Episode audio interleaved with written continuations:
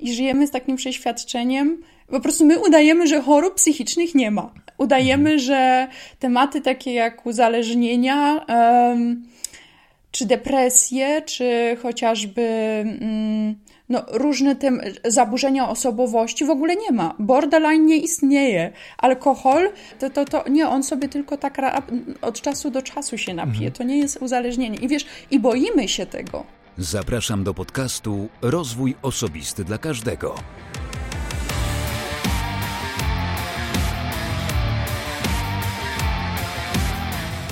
Cześć. Ja nazywam się Wojtek Struzik, a Ty będziesz słuchał właśnie 125 odcinka podcastu Rozwój Osobisty dla Każdego, który nagrywam dla wszystkich zainteresowanych świadomym i efektywnym rozwojem osobistym. Dzisiaj odcinek z gościem. Za chwilkę go przedstawię, ale przypomnę, że w 124 odcinku, odcinku solowym, ja mówiłem o swoich i nie tylko swoich przygodach z syndromem oszusta. Co to jest? jak na ciebie działa i co możesz zrobić, żeby sobie z nim radzić, to właśnie o tym opowiadam w odcinku numer 124, do którego słuchania serdecznie cię zapraszam. A dzisiaj, dzisiaj moim gościem jest Magdalena Kopenhagen, z którą rozmawiałem o bardzo ważnym i chyba jeszcze cały czas zbyt e, mało występującym w mediach temacie depresji. O tym, jak w ogóle czym depresja jest, jak ją rozpoznać, jak mówić albo czego nie mówić tak naprawdę do osoby, u której podejrzewamy, że e, jest chora na depresję, jak leczyć, w jaki sposób i wiele innych rzeczy. Nie będę mówił teraz wszystkiego, o czym rozmawialiśmy z Magdą, natomiast ta rozmowa jest, myślę, wartościowa, ważna z uwagi na to, że temat zaniedbywany albo zbyt mało występujący w mediach. Więc zapraszam Cię do wysłuchania, a nawet obejrzenia rozmowy o depresji, bo to pierwszy odcinek tego podcastu z gościem, który jest dostępny również w wersji wideo. Zanim jednak już zaproszę Cię do samej rozmowy, to poproszę także o to, abyś odwiedził stronę rozwój osobisty dla każdego.pl i zapisał się tam na mój newsletter, aby mógł od czasu do czasu do Ciebie napisać. A teraz zapraszam do rozmowy z Magną. Cześć, mam na imię Magdalena Kopenhagen. Z zawodu jestem psychoterapeutką poznawczo-behawioralną i terapeutką hipnozy. Na co dzień mieszkam w Niemczech, do których przeprowadziłam się już w 2012 roku. Tutaj też prowadzę swój gabinet taki fizyczny, a poza tym prowadzę gabinet online, gdzie można się ze mną spotkać, w, e, obojętnie z, jak, na jakim końcu świata się znajdujemy. Tak, poza tym prowadzę również e, podcast Piękny Umysł, gdzie poruszam tematy związane z psychologią i przywództwem. Staram się poruszać tematy aktualne, ale również takie, o których nam jest bardzo trudno rozmawiać. Mhm.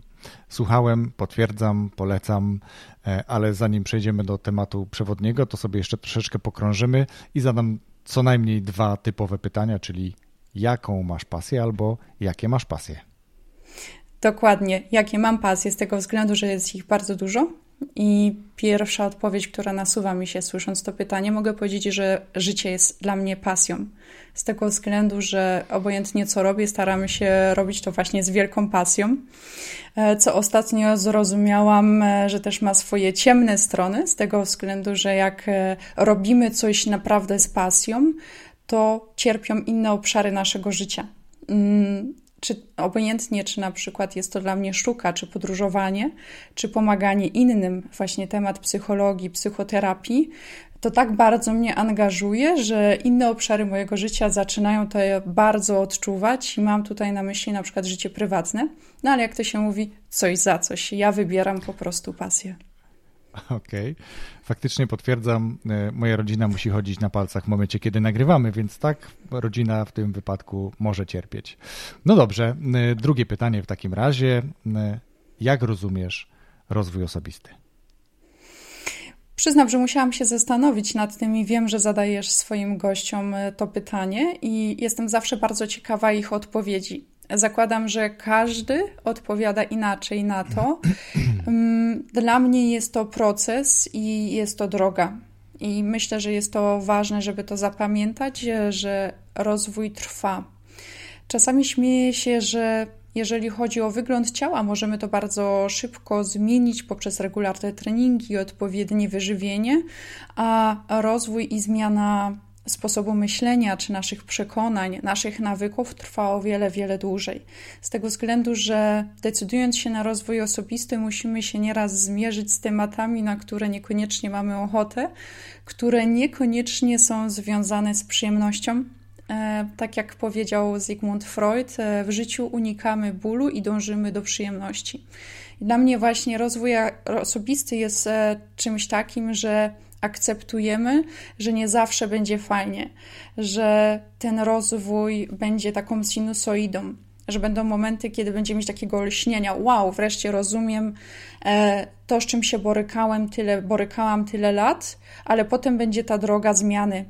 Kiedyś usłyszałam takie fajne zdanie, że bardzo często chcemy, żeby to była droga przez las i pachnące fiołki, a okazuje się, że jest to taplanie w błocie i myślę, że to też będzie fajnie charakteryzowało rozwój osobisty. I kiedyś też jeden z moich e, superwizjerów z Londynu powiedział mi, że z jednej strony, jak odkrywasz coś, co, e, co, co ci sprawiało ból, e, co na przykład jakieś przekonanie, to z jednej strony się cieszysz, a z drugiej strony tak naprawdę dostajesz nastroju depresyjnego, ponieważ rozumiesz, ile lat w tym tkwiłeś. Tak więc dla mnie rozwój osobisty jest drogą, jest konfrontacją z samym sobą i zadawaniem wielu, wielu pytań. Mhm. O tych nastrojach depresyjnych pomówimy sobie troszeczkę później, ale zanim do tego przejdziemy, to chcę Ciebie zapytać, jak wyglądała kwestia Twojego rozwoju, bo jak powiedziałaś wcześniej, jeszcze zanim uczyliśmy nagrywanie, że Twój, e, twój zawód wyuczony to fotograf i wiele robiłaś w kierunku tego, żeby być dobrym fotografem. Masz nawet swoją stronę z fotografiami, których wykonywałaś. Na dzisiaj jesteś psychoterapeutką i terapeutką hipnozy. Jak to się stało? Jak do tego doprowadziłaś? To jest tak, że już jako młoda dziewczynka szukałam odpowiedzi na pewne zjawiska, na pewne sytuacje, dlaczego ludzie zachowują się w taki, a nie inny sposób. I sięgałam po książki związane z, właśnie z rozwojem osobistym, z psychologią. I już wtedy gdzieś pojawił się pomysł, żeby pomagać innym. Ale tak naprawdę, żeby pomagać innym, musimy najpierw pomóc samym sobie, i to jest to najdłuższa droga. I też bardzo ochoczo i z wielkim entuzjazmem, gdzieś w okolicach 2010-2011 roku pomyślałam, ok, teraz będę trenerem. Słuchaj, no, od szkoleń trenerskich po coachowskie, porozwojowe. Kiedyś wyliczyłam, że w ciągu właśnie na przełomie 2010-2011 zrobiłam 12 szkoleń, czyli praktycznie mhm. byłam co miesiąc na szkoleniu. Mm, po czym trafiłam na jedno konkretne szkolenie i konkretnego trenera, który bardzo dużo zmienił w moim życiu. Zrozumiałam, że pierwsze co, to ja muszę zacząć pracę ze sobą. I ta praca trwała długie lata. W międzyczasie spełniałam się jako fotograf Pracowałam w różnych krajach Europy. Praktycznie mm, ja żyłam w samolocie, w pociągu. Mm, I w międzyczasie poznawałam siebie. W międzyczasie popełniałam wiele błędów, które mnie nauczyły tak naprawdę samej siebie. I mniej więcej właśnie w 2017 roku, jak e, przez parę miesięcy mieszkałam w Londynie i uczęszczałam do Akademii Fotografii, zrozumiałam, że jednak chcę zmienić zawód i chcę robić to, o czym marzyłam tak naprawdę wiele, wiele lat wcześniej, ale nie byłam na to gotowa. Tak więc u mnie ten rozwój osobisty był naprawdę bardzo długą drogą odkrywania siebie. I to odkrywanie siebie trwa nadal. To nie jest tak, że ja dzisiaj twierdzę, OK, już, już jestem tam, gdzie chcę. Niestety mhm. to jest taka stara prawda, że im więcej wiesz, tym więcej nie wiesz, im więcej się rozwijasz, tym więcej odkrywasz w sobie, w innych. Tak więc tutaj jest też ta pułapka rozwoju osobistego, żeby za bardzo nie wpaść w te kółko i latać w nim jak chomik, tylko właśnie to jest tak, jak ostatnio Miłosz Brzeziński powiedział, e, żeby po przeczytaniu książki zamknąć ją i się zastanowić. Tak samo jest ze szkoleniami. Po szkoleniu zacząć wprowadzać to w życie, czego się nauczyłem, nauczyłam, i właśnie to będzie też rozwojem osobistym, czyli takim e, przekładaniem wiedzy na praktykę. I u mnie mhm. te przekładanie wiedzy na praktykę trwało bardzo długo, zanim podjęłam decyzję o obecnym zawodzie, ale teraz się z tego bardzo cieszę. Uważam, że wcześniej nie byłam na to gotowa. Z tego względu, że tematy, z którymi teraz pracuję, mm, nie były adekwatne dla dziewczyny, która miała 20 parę lat. Tak mhm. więc wszystko w swoim Dojrzałaś czasie. do swojego rozwoju. Tak. A, a bynajmniej zawodu. Teraz jeszcze wiem, że mm, uczysz się, jesteś w szkole. Co to za kierunek? Co to za studia? Tak, e, po wielu latach postanowiłam, że zrealizuję też marzenie e, studiów psychologii, psychologii klinicznej. Co jest najlepsze i praktycznie nikt tego nie wie, jak e, w trakcie studiów pierwszego kierunku mieszkałam, pomieszkiwałam właściwie w Katowicach u mojej siostry i za budynkiem, w którym mieszkałam, był Wydział Psychologii. Tak więc ja po swoich studiach chodziłam jeszcze na Wydział Psychologii jako wolny słuchacz i siedziałam na wykładach, czytałam książki, książki, które wchodziły już. Ja właściwie z książkami akademickimi z psychologii miałam do czynienia z 15 lat temu, ale nieoficjalnie nigdy nie zdecydowałam się na studia. Mhm. Dlatego też e, jakiś czas temu postanowiłam, że zostanę znowu studentką i uważam, że to jedna z najlepszych decyzji znaczy, jak jest sesja, to tak nie do końca myślę, że to jedna z najlepszych decyzji, ale, ale tak poza tym sprawia mi to ogromną przyjemność. Jak się sesja kończy, to już wszystko wraca do normy. E, super. Jeszcze jedno mnie ciekawi, ponieważ sytuacja, jaka jest od no już ponad roku, sytuacja związana z pandemią, dokonała wielkich zmian w sposobie pracy, w sposobie komunikacji, ale też troszeczkę, mam wrażenie, miesza nam niektórym z nas w głowach. E, jak ty czujesz się ze swoim gabinetem online, gdzie przyjmujesz swoich klientów, w stosunku do takiego tradycyjnego gabinetu, gdzie mamy tą sofę, gdzie mamy tą relację, tą chemię i, i możesz sobie inaczej z pacjentem porozmawiać. Jak to wygląda? Jak, jak, jak ta zmiana na ciebie też wpłynęła?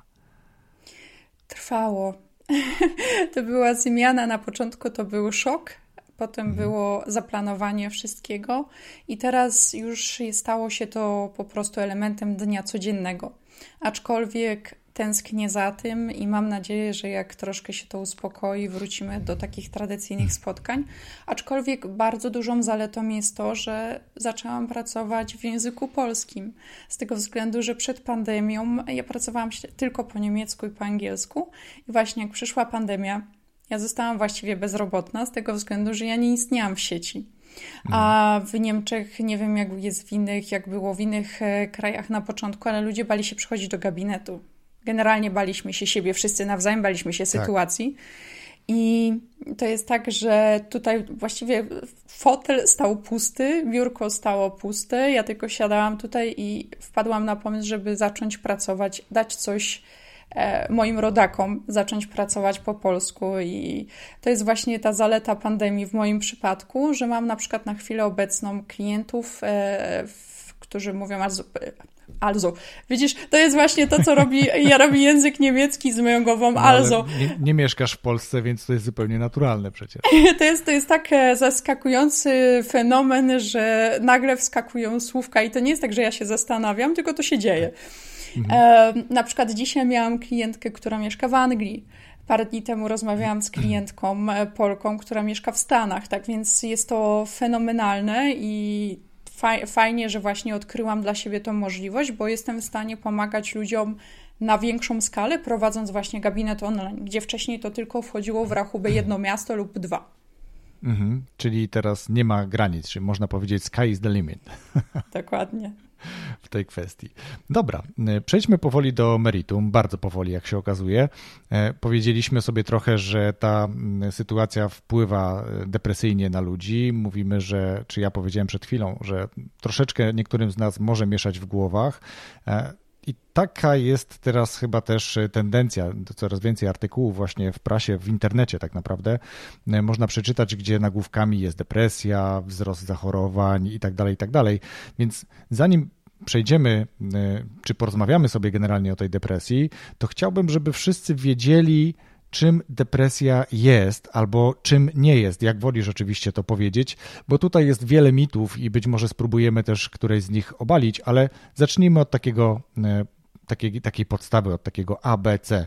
Czym jest depresja? Po pierwsze, bardzo się cieszę, że chcesz poruszyć ten temat, z tego względu, że w jakimś stopniu nadal boimy się rozmawiać o depresji. I pierwsza odpowiedź, która mi się nasuwa, to jest choroba. Jest to bardzo złożone zjawisko, ale słuchajcie, to jest taka choroba jak każda inna. E, jeżeli mamy chore serce, albo boli nas ząb, idziemy do lekarza. A w temacie depresji wchodzimy bardzo często w temat wstydu, na, bardzo często też wypieramy to z naszej głowy i myślimy, że to jest tylko smutek, który się utrzymuje. Ale jest to bardzo poważna choroba, a tak jak e, sama nazwa na to wskazuje, choroby się leczy. I im wcześniej wychwycimy tą chorobę, tym szybciej i efektywniej jesteśmy w stanie się wyleczyć. Ale właśnie bardzo często zwlekamy, lekceważąc, albo nasze środowisko lekceważy ten temat, w którym żyjemy, albo po prostu sami u siebie nie jesteśmy w stanie rozpoznać symptomów, o których też e, będziemy dzisiaj rozmawiać. Mhm. I naprawdę bardzo chciałabym e, podkreślić, że jest to choroba, którą należy leczyć i iść do lekarza. To jest tak jakoś przyjęło się w społeczeństwie, że um, do psychiatry albo seksuologa idziemy w, ostatni, w konieczności i to jest zło konieczne. W ogóle najlepiej o tym nie rozmawiać, najlepiej jechać do innego miasta albo kraju, jeżeli idziemy do takiego lekarza. I jest to wielka szkoda z tego względu, że jak dostajemy od lekarza diagnozę, ma pan nadciśnienie, no to godzimy się z tym faktem, dobra, biorę leki do końca życia.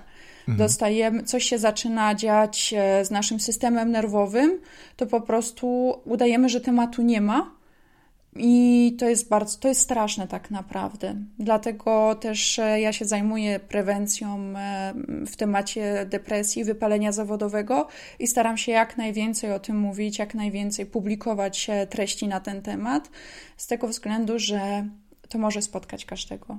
I tutaj nie ma znaczenia płeć, wiek czy zajmowane stanowisko. To może dotknąć każdego. I tak mhm. jak powiedziałeś, pandemia ma w tym swój bardzo duży udział z jednej strony, bo tak jak już e, badania wykazują, e, COVID uszkadza nie tylko serce i płuca, ale uszkadza system nerwowy, czego ja też jestem ofiarą, ale też izolacja i strach, lęk, w którym od e, miesięcy żyjemy, ma na to wpływ.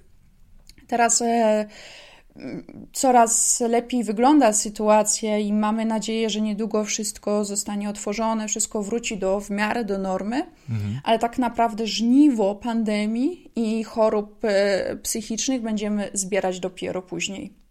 Mhm.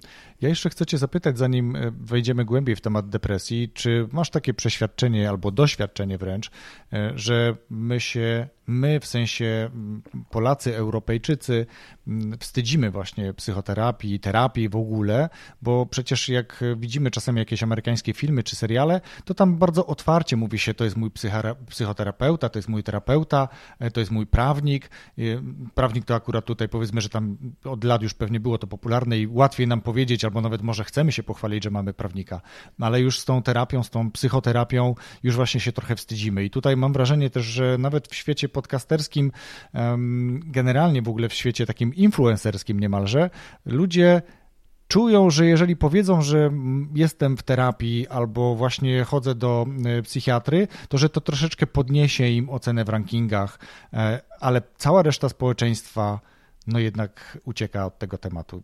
Jak myślisz, z czego to wynika? Z przekonań. Z przekonań, mhm. które wynosimy z domu i które dziedziczymy.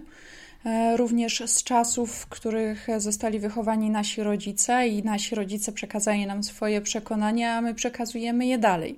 Dopóki właśnie nie dotkniemy tematu rozwoju osobistego i nie postanowimy zacząć zmieniać czegoś w naszym życiu. I to też wynika z takiego stygmatyzowania. Jeszcze do praktycznie lat 60. osoby chore na depresję automatycznie wysyłano do zakładów psychiatrycznych. I ja wiem nawet z rozmów z moimi wujkami, z moimi ciociami, nawet czy z moimi rodzicami, wcześniej to był bardzo poważny temat tabu. I nie ukrywam, że jednym z powodów, dlaczego zainteresowałam się stricte psychoterapią, ja już nie mówię psychologią, bo psycholog a psychoterapeuta to są dwa różne zawody, e, są właśnie moi rodzice z tego względu, że poczułam taką misję, żeby im pomóc, żeby z tego względu, że moja mama jest ciężko chora i chciałam zrozumieć chorobę, chciałam wiedzieć, jak mogę pomóc właśnie w taki sposób mentalny, jak wspierać. E, a mój tata ma depresję i też nie ukrywam, że dlatego postanowiłam się wyspecjalizować w tym temacie, żeby pomóc moim najbliższym. I u nich, wiem ile u nich zajęło mi czasu, żeby swobodnie rozmawiali na ten temat, ale wiem jak jest wśród moich znajomych. Ostatnio wypowiedziałam się właśnie w nagraniu Kasi Puzyńskiej na temat chociażby DDA, czyli syndromu dorosłych dzieci alkoholików. Otwarcie powiedziałam coś na ten temat i dostałam takie mm, informacje zwrotne, o, tak otwarcie o tym mówisz. Dlaczego tak mhm. jest, że Właśnie. osoby, na przykład terapeuci czy osoby występujące publicznie otwarcie o tym mówią?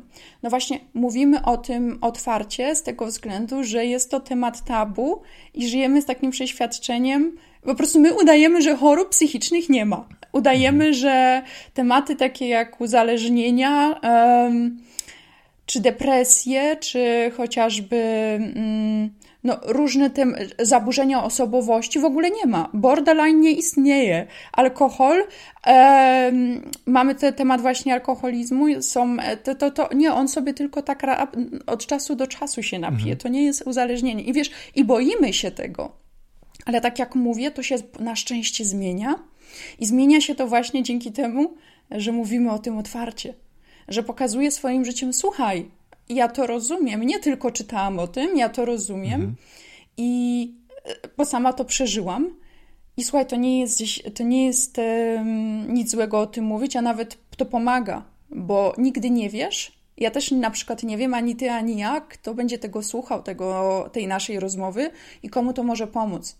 Tak więc e, po pierwsze warto o tym mówić, żeby pokazać, to jest choroba, to się leczy. I to jest, mhm to jest naprawdę, e, z tobą jest wszystko ok. To po prostu zaszła pewna chemia w twojej głowie, która doprowadziła do takiego schorzenia. I albo po prostu sytuacje, jeżeli mówimy o zaburzeniach na przykład osobowości, to były jakieś sytuacje w życiu, które wpłynęły na to, ale można się tym zająć i im szybciej to, tak jak mówię, uchwycimy i zdecydujemy się na wizytę u specjalisty, tym łatwiej się będzie nam żyło. Mhm.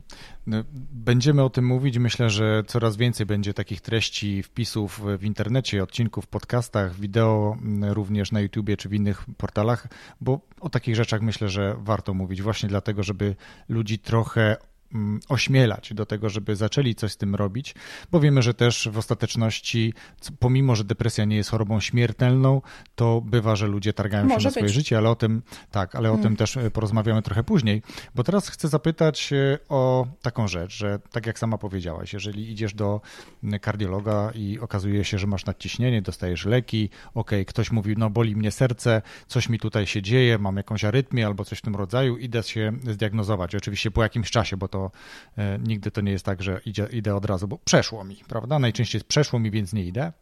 Jeżeli boli ząb, to idę do dentysty.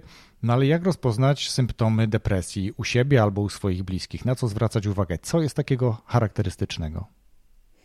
Po pierwsze, być bardzo uważnym, jeżeli na przykład mówimy o naszych bliskich, o naszych przyjaciołach lub nawet e, w pracy. Jeżeli nagle osoba zaczyna się zmieniać, zaczyna zmieniać swoje zachowanie, i tutaj mówimy o okresie dłuższym niż dwa tygodnie. To jest taki okres, e, kiedy dia stawiamy diagnozę właśnie depresji lub podejrzeń depresji, i to są e, spektrum e, symptomów jest bardzo duże. Między mhm. innymi, bo tak jak mówię, to jest między innymi, nie da się jednoznacznie, nie ma takiego tak. jednej definicji E, ważny jest czas. A właśnie mówiąc przez... o tych dwóch tygodniach, to mówimy o tym okresie, kiedy te symptomy, właśnie o których zaraz będziesz mówić, się utrzymują przez te dwa tak. tygodnie, tak? Okay. Tak. I wtedy to na przykład, e, jak możemy rozróżnić to od, nie wiem, pogorszenia samopoczucia wywołanego na przykład zmianą pogody, tak? Czy nawet mhm. zmianą hormonalną u kobiet na przykład, bo mhm. też tak jest. Um, bardzo takie typowe, które myślę, że większość z nas zna, czyli utrzymujący się smutek. Ale mhm. dochodzi do tego tak zwany trzy razy bez, czyli bezradność, bezsilność, beznadzieja. Pojawiają się takie myśli, na przykład: Nie mam na to siły, nie dam rady, e, wszystko traci sens. W ogóle po co ja tutaj jestem, po co ja pracuję. E, brakuje sił, żeby wstać z łóżka, żeby iść do pracy, żeby cokolwiek zrobić. Odczuwamy um, coś takiego jak anhedonie, czyli brak przyjemności, brak radości z czegokolwiek, co robimy. To, co nam e, sprawiało radość wcześniej, nagle jesteśmy tak, jakbyśmy dryfowali na wodzie. Jakbyś taką odczuwamy wielką pustkę. E, wyobraź sobie sytuację, że siedzisz wśród znajomych, mamy, świeci słońce, mamy weekend, a ty siedzisz i czujesz nic. Po prostu nic, tylko ogarniający cię smutek i właśnie to jest, e, to jest straszne tak naprawdę dla osób, które zaczynają chorować na depresję lub które już chorują na depresję, bo nie wiemy, co się z nami dzieje. Szczególnie tak mhm. jak mówię, ktoś się do ciebie uśmiecha, to byś jedynie chce płakać. I co jest ważne, na przykład jeżeli chce się płakać i chce się płakać, ja nie mówię raz na tydzień, ale jeżeli chce się mhm. nam płakać o każdej porze dnia i nocy. A propos nocy, pojawiają się zaburzenia ze snem. I tutaj mamy dwie możliwości. Albo będziemy mieć potrzebę 12-15 godzin snu, żebyśmy najchętniej nie wychodzili z łóżka. To już jest zazwyczaj też taki symptom i taka, taki impuls, że to już mówimy o ciężkiej depresji.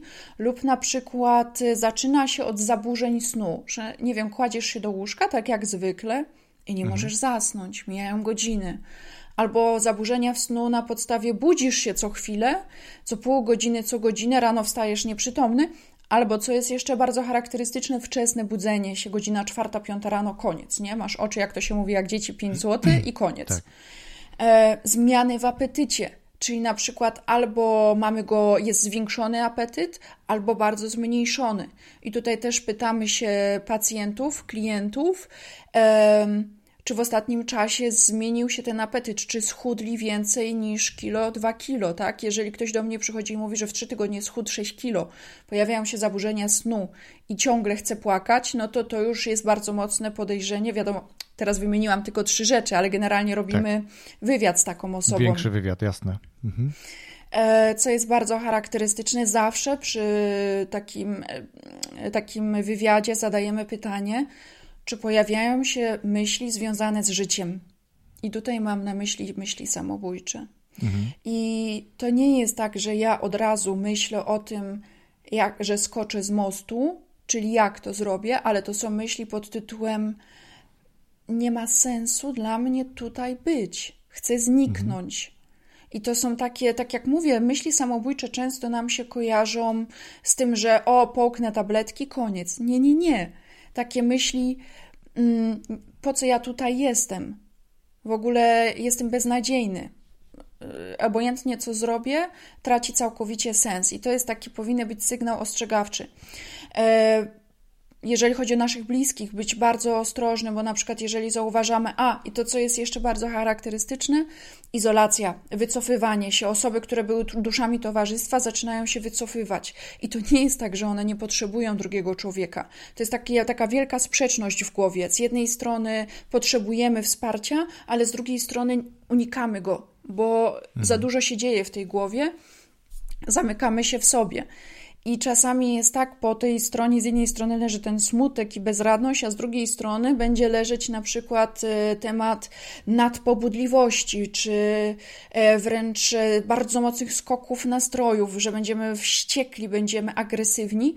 Dlatego tak ciężko jest osobom nie zajmującym się tym tematem, czyli mam na myśli laikom, nie specjalistom, zdiagnozować, bo jest dużo różnych rodzajów depresji. Mamy na przykład depresję maniak e, dwubiegunową, czyli wcześniej nazywaną maniakalno-depresyjną.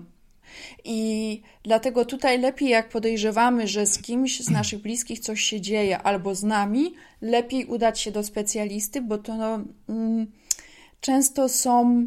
Jest ciężko dla osoby, która się na tym nie zna, rozpoznać, bo czasami wystarczy jedna rzecz, że powiesz, i będzie to wskazywało jednak na inną chorobę. Dlatego mhm. ostrożnie z diagnozowaniem siebie po tym, co właśnie usłyszałeś, usłyszałaś. No, tak chciałem powiedzieć, że tak już sobie myślę, no dobrze, jak się budzę rano albo rzadziej jem. Nie, żartuję. Oczywiście, że tak nie mam. Natomiast ja chwilę też czytałem, zresztą słuchałem tego, co, co mówiłaś czasem na Clubhouse czy, czy na webinarze i, i też jakby chyba trzeba mieć albo warto mieć taką świadomość, że jest y, depresja, która, jeśli nie przekręcę nazwy, jest androgenna, czyli jakby dziedziczymy ją po prostu. Mamy skłonności do depresji e, skłonności, w genach, tak. tak dokładnie. I druga taka, która wynika poprzez to, czego na przykład doświadczamy, czyli właśnie pandemia albo jakieś przeżycie. Sama powiedziałaś, że jest wiele tych typów depresji, poporodowa, nie wiem, taka, która dzisiaj jest, ale, ale za chwilę przechodzi, bo jest wywołana jakimś krótkotrwałym zdarzeniem, więc faktycznie bardzo trudno jest zdiagnozować, szczególnie, jak powiedziałaś, laikom. Ale powiedzmy, że jeżeli obserwujemy bliską osobę, kogoś z rodziny albo przyjaciela, przyjaciółkę e, i takie mamy trochę właśnie podejrzenia, że, że ta osoba się zmieniła, że się wycofała właśnie, że jest bardziej ponura, że być może chudnie, e, że jest bardziej pobudliwa, pobudliwa momentami, tak? Czyli jakby popada w jakąś taką agresję być może. Jak reagować? Jak się zachować w stosunku do takiej osoby? Czy jej powiedzieć, słuchaj, mam wrażenie, że jesteś chora, chory na depresję, czy, czy no właśnie, co zrobić? Nie diagnozujemy. Mhm. Czyli po no. pierwsze, e, powiedzieć, e, po pierwsze dajemy wsparcie, wykazujemy mhm. troskę. Najgorsze, co możemy powiedzieć, to zdanie weź się w garść. E, będzie dobrze, mhm. nie przesadzaj, nie wymyślaj, e, masz obowiązek. Proszę? Rozchodź to. Tak, e, idź na spacer, weź witaminę D3, tak? To są takie klasyki. Albo posłuchaj fajnej mhm. muzyki, obejrzyj komedię. Tak, to oczywiście też pomaga, ale nie przy ciężkiej depresji, tak? Um, na pewno nie będzie pomagać mówienie komuś, e, to ci przejdzie. Mhm. Nie do końca. To, co możemy na pewno zrobić, to być i powiedzieć: Jestem z tobą, będę z tobą, mówić na przykład dobrze, powiedzieć o swoim zaniepokojeniu. Słuchaj, martwię się o ciebie. Zauważyłem, zauważyłam, że coś się zmieniło. Bez takiego oceniania, tak? Tylko mhm. pokazać mhm. właśnie z tej swojej strony. Ja się, słuchaj, martwię o ciebie. I zapytać się. Też bardzo często popełniamy taki błąd, że. Um, albo traktujemy z jednej strony osobę chorą na depresję, jakby coś było z nią nie tak i mhm. jak jajko traktujemy, ale to jest choroba taka każda jak inna, czyli e, rozmawiamy na takie same tematy jak wcześniej. I mówimy też o sobie, bo często boimy się wtedy w ogóle coś o sobie opowiadać, ale nie, rozmawiajcie, słuchajcie tak e, o, o sobie. Może niekoniecznie zalewajcie swoimi problemami drugą osobę, która cierpi mhm. na depresję, ale też. Lub e, myślimy, że na nią cierpi. Proszę? Lub myślimy, że na nią cierpi. Tak. I mhm. to, co możemy na pewno zrobić, to zachęcić do skontaktowania się ze specjalistą. To, co nawet ja robię i pomagam swoim klientom, pomagam im w szukaniu lekarzy. Pomagam im w szukaniu terapeutów. Tak się składa, że jeżeli chodzi o psychoterapeutów, mamy różne mm, nurty, tak zwane psychoterapeutyczne i wiem, jak z doświadczenia moich klientów często trafiają na różnych psychoterapeutów, dlatego też warto czytać i się informować. Nie ukrywam, że tutaj najlepiej działa rekomendacja, żeby się popytać znajomych. Jeżeli podejrzewamy u kogoś z naszych bliskich, tą właśnie chorobę, warto się zainteresować tematem. Warto poczytać sobie coś więcej na ten temat i po, pomóc takiej osobie też często znaleźć specjalistę, bo jeżeli jesteśmy na tym etapie bez nadziei, to ta osoba nie pójdzie sama do specjalisty, nie zacznie szukać sama specjalisty. E, bardziej szukamy specjalisty, jak jesteśmy na etapie bezsilności, to już oczekujemy konkretnej pomocy. Mhm. Dlatego też e, ważne jest, żeby być takim otwartym i mieć otwarty umysł i mm, rozwinąć spostrzegawczość, czy coś się zmieniło o tej drugiej osoby, ale na pewno mówić dobrze o specjalistach.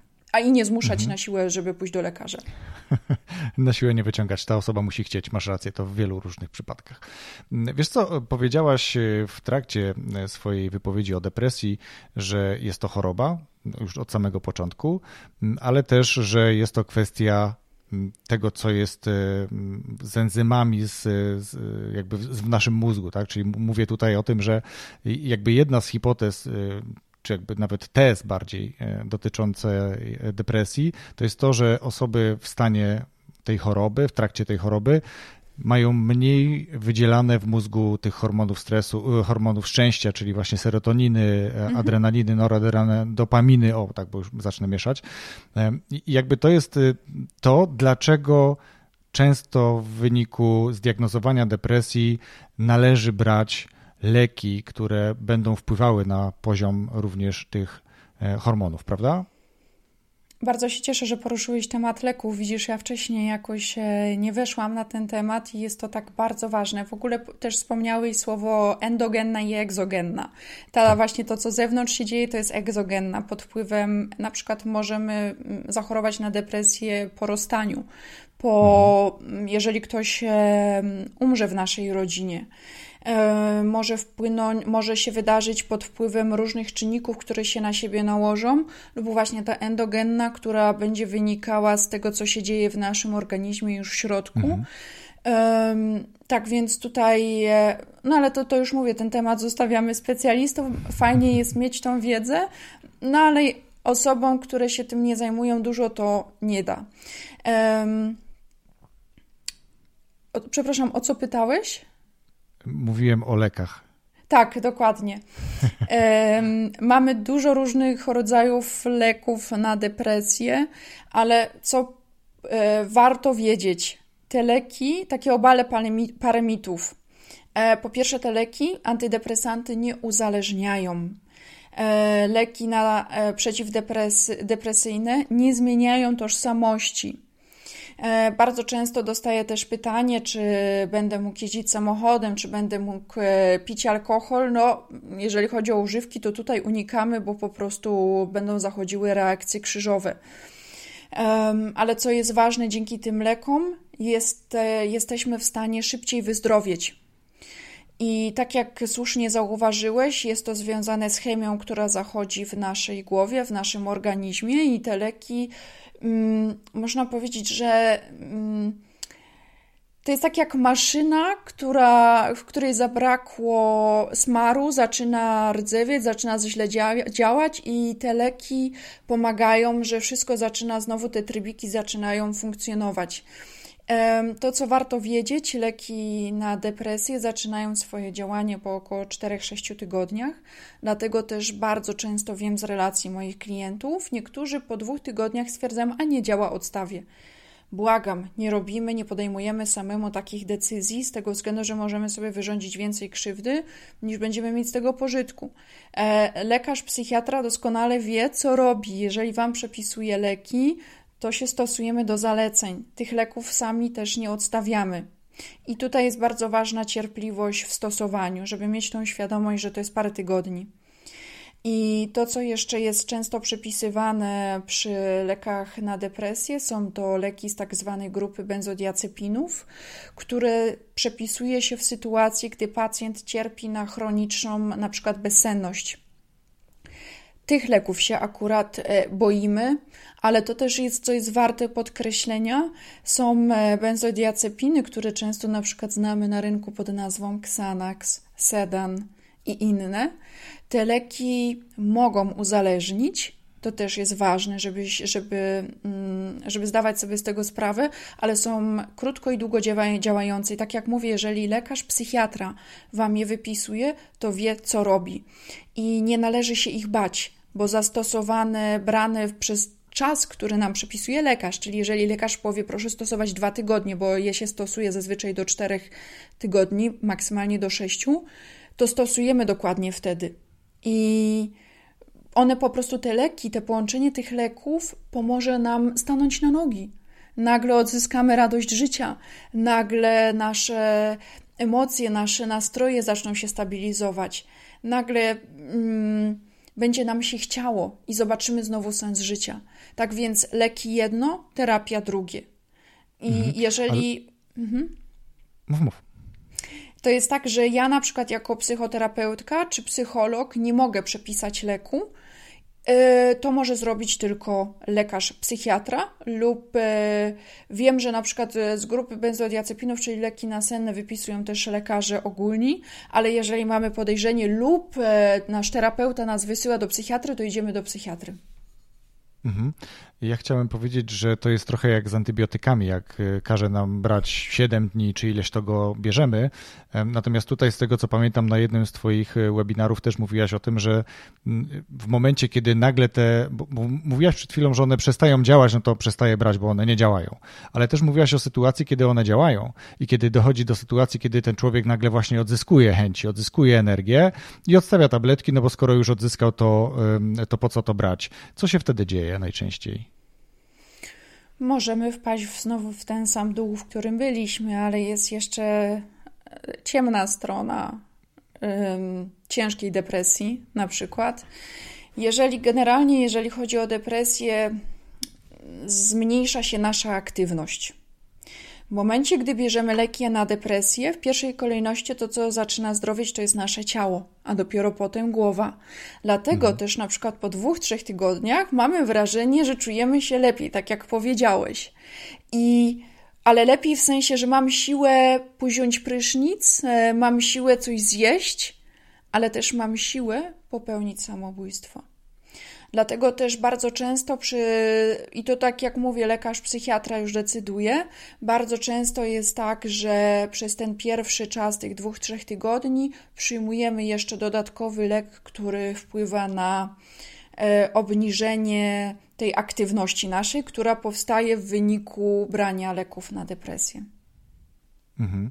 I niestety takie czarne statystyki mówią, że skuteczni w popełnianiu samobójstwa są panowie bardziej niż kobiety. Pewnie też dlatego, że kobiety potrafią przepracować te emocje, potrafią trochę bardziej przepracować to, co się dzieje w głowie. One trochę chętniej opowiadają o tych rzeczach, bo taki też jest sposób reagowania na stres u kobiet, że kobiety po prostu to wyrzucają z siebie, a faceci, jak to Mark Gungor w jednym filmiku, bardzo lubię ten filmik na YouTubie, mówi, że my się zamykamy jako faceci, schodzimy do swojej e, piwnicy, do swojego pudełka nicości, lubimy sobie trochę tak. tam sami siedzieć, przepracować i my możemy to powiedzieć komuś, kto wiemy, że nam pomoże to naprawić, ale generalnie inaczej przepracowujemy to w środku i stąd pewnie mamy trochę więcej problemów. To jest też trochę pewnie kwestia stereotypów, że faceci nie mm. płaczą, mm. faceci nie mają depresji, faceci muszą być twardzi, e, faceci nie okazują emocji i tak dalej, i tak dalej. Myślę, że to też może potęgować, bo takie mity też e, w korelacji trochę właśnie z e,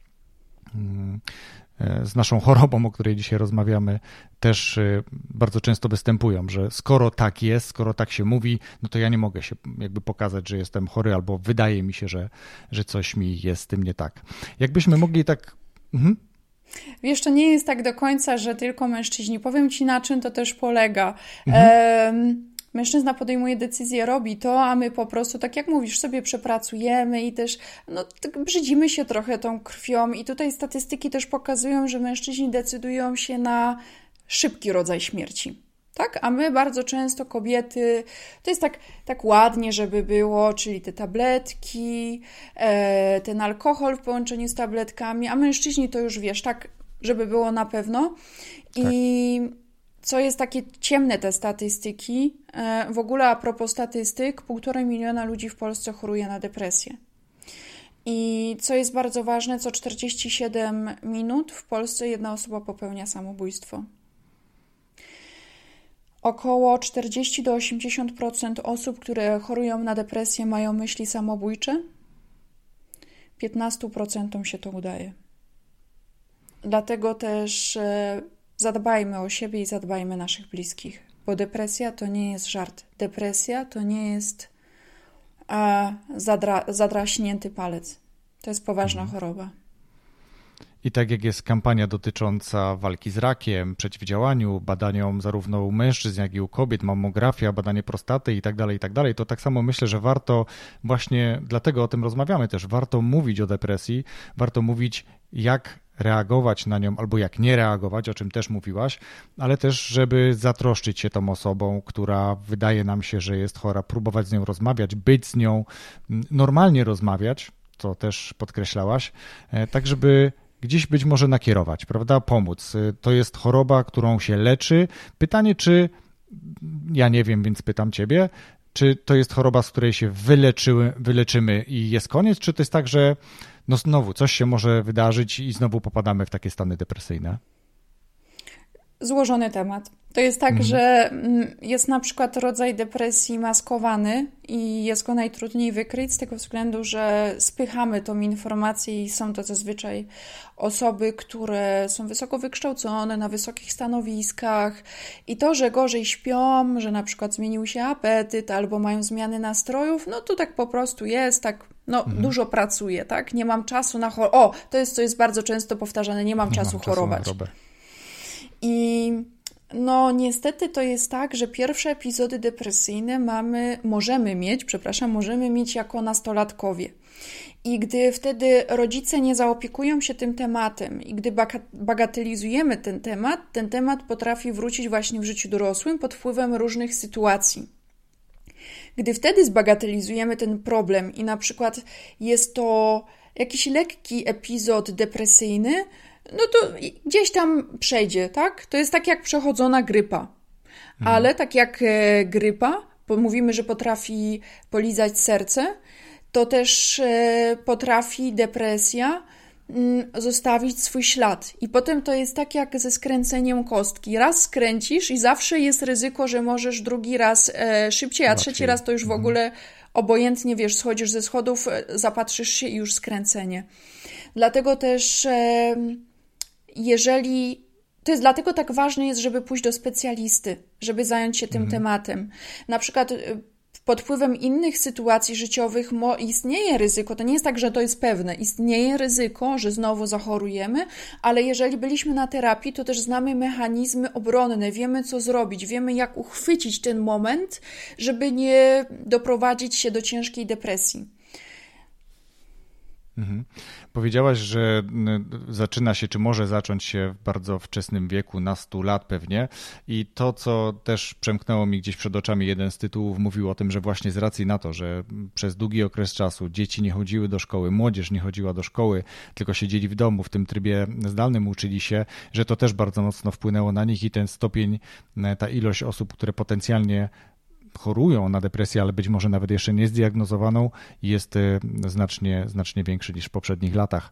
Ale żeby zamknąć nasz temat depresji trochę właśnie pozytywną informacją, to co powiedziałeś, że z depresji można się wyleczyć. Trzeba się później oczywiście też i obserwować, ale obserwować swoich bliskich, osoby, które potencjalnie przez to, co doświadczyły, szczególnie w takich traumatycznych wydarzeniach, mówiłaś o rozstaniach, o utracie kogoś bliskiego. Czasami to jest bardzo duże przywiązanie nawet do zwierzaka. To już też może wywołać tak. pewne takie objawy. Oczywiście, oczywiście mhm. wiesz, jeszcze ci tylko e, przerwę na sekundę. Jest jeden rodzaj depresji, właśnie ta choroba afektywna dwubiegunowa, czyli wcześniej nazywana maniakalno-depresyjną, no tutaj bierzemy leki już praktycznie do końca życia i to są dwa mhm, różne okay. rodzaje leków.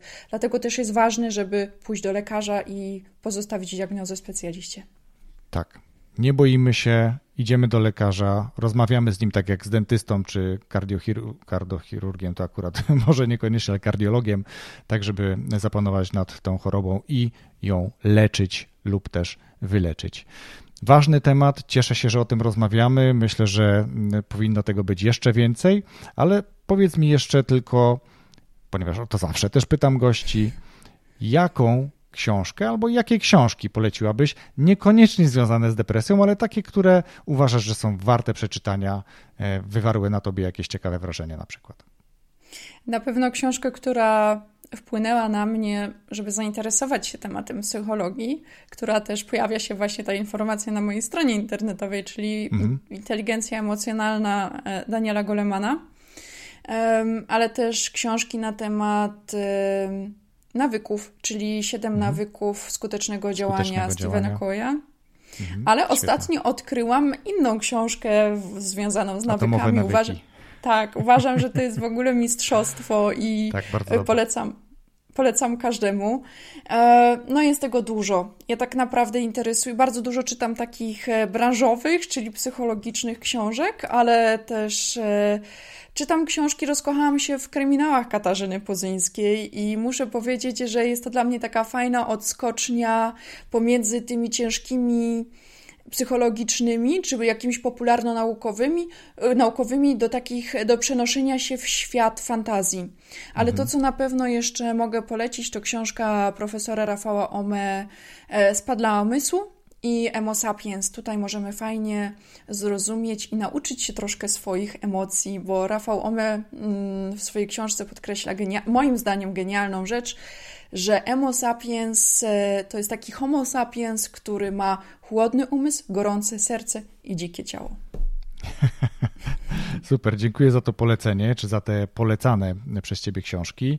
Mm, tak jak rozmawialiśmy, e, jesteś aktywna na Clubhouse, e, robisz swoje webinary w różnych tematach, ale właśnie między innymi również depresji. Mm, gdzie najlepiej Ciebie śledzić? Gdyby ktoś chciał do Ciebie się odezwać, to jaki kontakt poleciłabyś?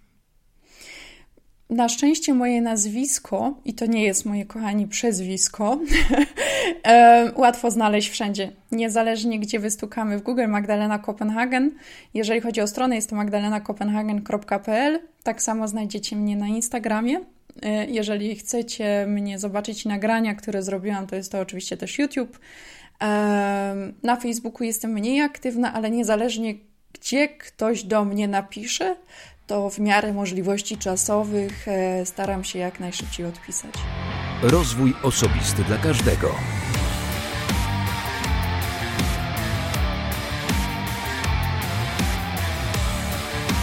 Dziękuję za obejrzenie całej rozmowy z Magdą na temat ważnej choroby, którą jest depresja. Mamy takie obawy przed pójściem do lekarza, a szczególnie do psychoterapeuty czy terapeuty. Więc jeśli wydaje ci się, że coś z tobą dzieje się niepokojącego właśnie w tej materii, to myślę, że nie warto na to czekać. A jeśli widzisz, że u bliskiej tobie osobie, mm, członka rodziny czy u przyjaciela, przyjaciółki również następują takie właśnie zmiany, o których opowiadała Magda, to także warto tego nie bagatelizować. Mówmy o depresji, mówmy o tym, że jest to choroba, leczmy tę chorobę i działajmy. Dziękuję raz jeszcze za obejrzenie tego odcinka podcastu. Obejrzenie również, bo jest on dostępny na YouTubie, ale w tym miejscu również chcę podziękować bardzo swoim patronom. Prawie 30, tak naprawdę 29 patronów mam dzisiaj w podcaście Rozwój Osobisty dla Każdego i bajkowy podcast.